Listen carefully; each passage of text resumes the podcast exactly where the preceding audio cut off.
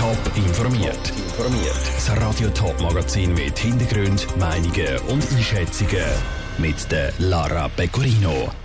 Die olympische Pferdesportdelegation hat sich zu Tokio eingelebt.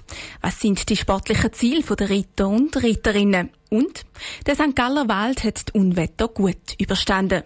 Warum hat der Sturm und Regen so gut weggesteckt? Das sind zwei von den Themen im Top informiert. Morgen startet die Olympischen Sommerspiele in Tokio.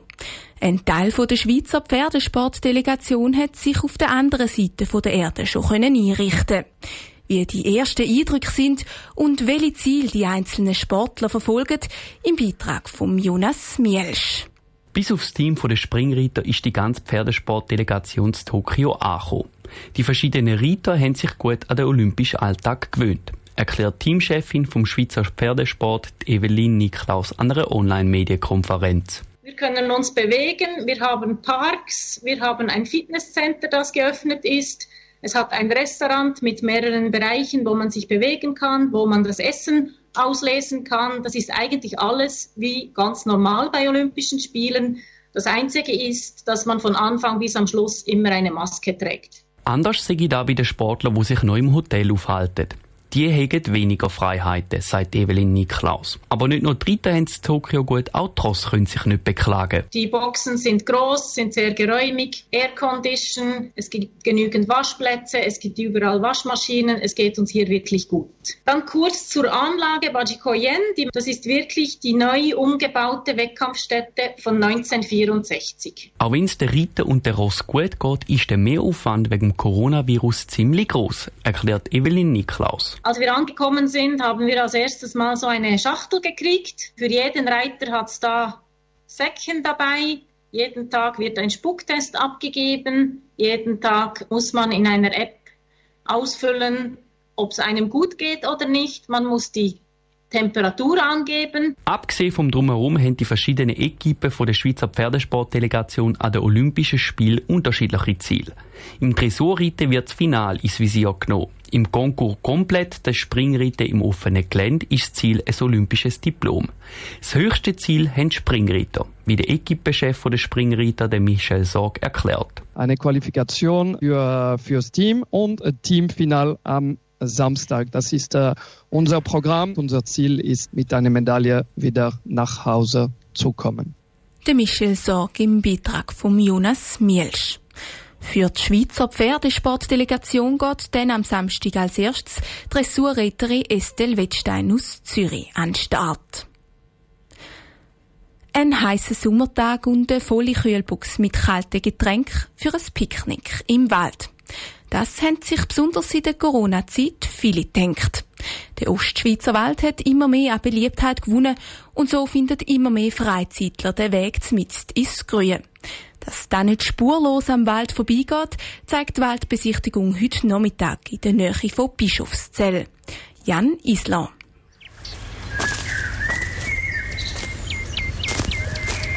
Weit ab vom Schuss sind heute gut 30 Leute und eine Handvoll Experten durch St. Galler Waldgebiet Eis gestiefelt. Los geht's an einer Führstelle. Dort erklärt der Regionalförster im Waldgebiet Eis, der Raphael Lüchinger, auch gerade wie es momentan um den St. Galler Wald steht. Im Wald geht es gut momentan. Also wir haben einen äh, sehr guten Frühling gehabt, einen guten Sommer auch von den Regenmengen her. Also da hat man wirklich gemerkt, der Wald ist grüner, wenn man so will, als es vielleicht vom Jahr 2 war. Das kräftige Grün vom Wald fällt gerade ins Auge. Neben umgehauenen Baumstämmen und einen Haufen Insekten und Flüge gibt es so viele Jungbäume und neue Setzlinge zu sehen. Unterwegs erklärt der Raphael Lüchinger, warum die Pandemie auch am Wald nicht spurlos vorbei ist. Ja, da haben wir schon gemerkt. Also Corona war wirklich eine Zeit, wo viel mehr Leute im Wald umeinander sind. Das ist tatsächlich so. Wir haben in dem Sinne gemerkt, dass wir zum Beispiel mehr Abfall im Wald rumliegen haben. Wir haben ja auch mehr Leute unterwegs. Die Intensität der Erholung hat zugenommen. Aber auch die Jungbäume werden an dem Mittag unter die Lupe genommen. Gespannt lässt die Gruppe am Forstwartspraktikant Renato Stracker zu. Damit neue Bäume wachsen können, müssen alte gefällt werden werden. Wir wählen Bäume auswählen nach Qualität, Vitalität und Stabilität im Endabstand und hier die stärksten Konkurrenten entfernen, damit die Auslesebäume begünstigt werden im Wachstum. Das konsequente Fällen und neu Abpflanzen ist Teil vom kantonalen Waldschutz und wird im St. Galler Wald vor allem in der Sommerzeit betrieben. Der Beitrag von Jan Isler. Das Ziel der Waldbegehung im St. Galler Wald ist, dass Waldbesitzer, aber auch Waldfreunde mehr über den St. Galler Dickicht erfahren.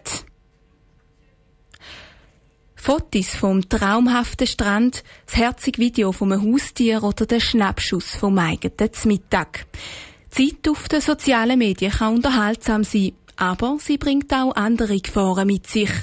Der Janis Huber, ein Experte vom Fotomuseum Winterthur, hat der Vivian Sasso erzählt, wo in den sozialen Medien Vorsicht geboten ist. Plattformen wie Instagram und Facebook sind in den letzten Jahren mehr geworden als eine Freizeitbeschäftigung. Das immer im Hinterkopf zu haben, ist laut Janis Huber vom Fotomuseum Winterthur essentiell.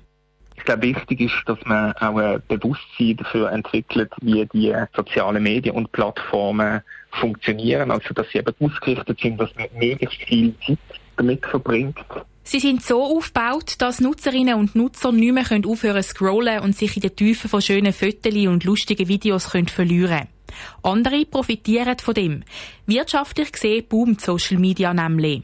Also nicht nur mit diesen Plattformen selber, die Werbung geschaltet, sondern gerade auch zum Beispiel die Beauty-Industrie, wo dieser Werteskala von gut bis schlecht, schön oder hässlich extrem nachgeht und eigentlich die Ideal so aufgreift, dass sie damit auch viel Produkte können aber nicht nur, wenn es um verlockende Kaufsangebote oder Suchtgefahr geht, ist bei der Nutzung von Social Media Obacht geboten. Auch wenn jemand sein eigenes Leben im Internet teilt, ratet Janis Huber immer daran zu denken, dass das auch Reaktionen kann auslösen kann, die man nicht erwartet. Also gerade bei Posts, wo die Ideale, die in unserer Gesellschaft hinterfragen, entdeckt man extrem oft Formen von Mobbing, von Hate Speech und Gewalt und das kann auch Folgen haben für die Leute, die das posten. Darum ist es wichtig, sich auf sich selber zu konzentrieren und sich nicht zu fest von Kritik von Fremden oder ihren hübschen Posts beeinflussen zu lassen. Laut Janis Huber ist es gefährlich dass eben viele Bilder vermeintlich das perfekte Leben zeigen und das dann auch extrem stark Druck auf uns ausübt. Also Wissenschaftlerinnen vermuten zum Beispiel einen Zusammenhang vom zunehmenden Auftreten von psychischem Leiden oder Suizidgedanken bei jungen Menschen mit der verstärkten Nutzung von sozialen Medien. Der Janis Huber vom Fotomuseum Winterthur im Beitrag von der Vivienne Sasso. Die Woche gibt es Abend im Top informiert jeweils in Beitragen Einblick in die Welt der Fotografie. Alle Beiträge gibt es zum Nachlesen auf toponline.ch. Top informiert, auch als Podcast. Mehr Informationen gibt es auf toponline.ch.